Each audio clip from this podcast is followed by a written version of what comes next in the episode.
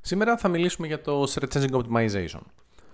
Όταν λέμε Search Engine Optimization αναφερόμαστε σε εκείνες τις ενέργειες που γίνονται μέσα σε ένα website ή έξω από αυτό προκειμένου να βοηθήσουμε αυτό το website να ανέβει πιο ψηλά στις μηχανές αναζήτησης σε μια δεδομένη αναζήτηση ενός χρήστη.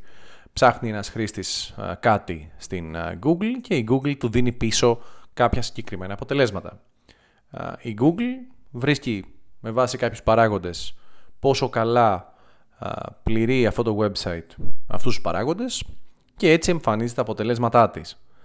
Σε σχέση με το παρελθόν, η Google έχει αλλάξει κατά πολύ τους παράγοντες τους οποίους ελέγχει μέσα σε ένα website και ενώ για παράδειγμα παλιότερα ήλεγχε τα keywords τα οποία έχουν περαστεί πίσω από μια σελίδα, πλέον δεν τους δίνει καμία βαρύτητα.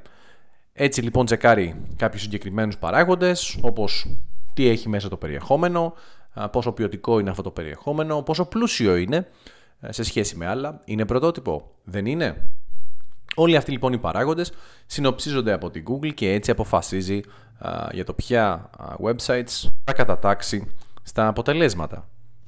Μείνετε συντονισμένοι για περισσότερα νέα και tips από την Nogrants.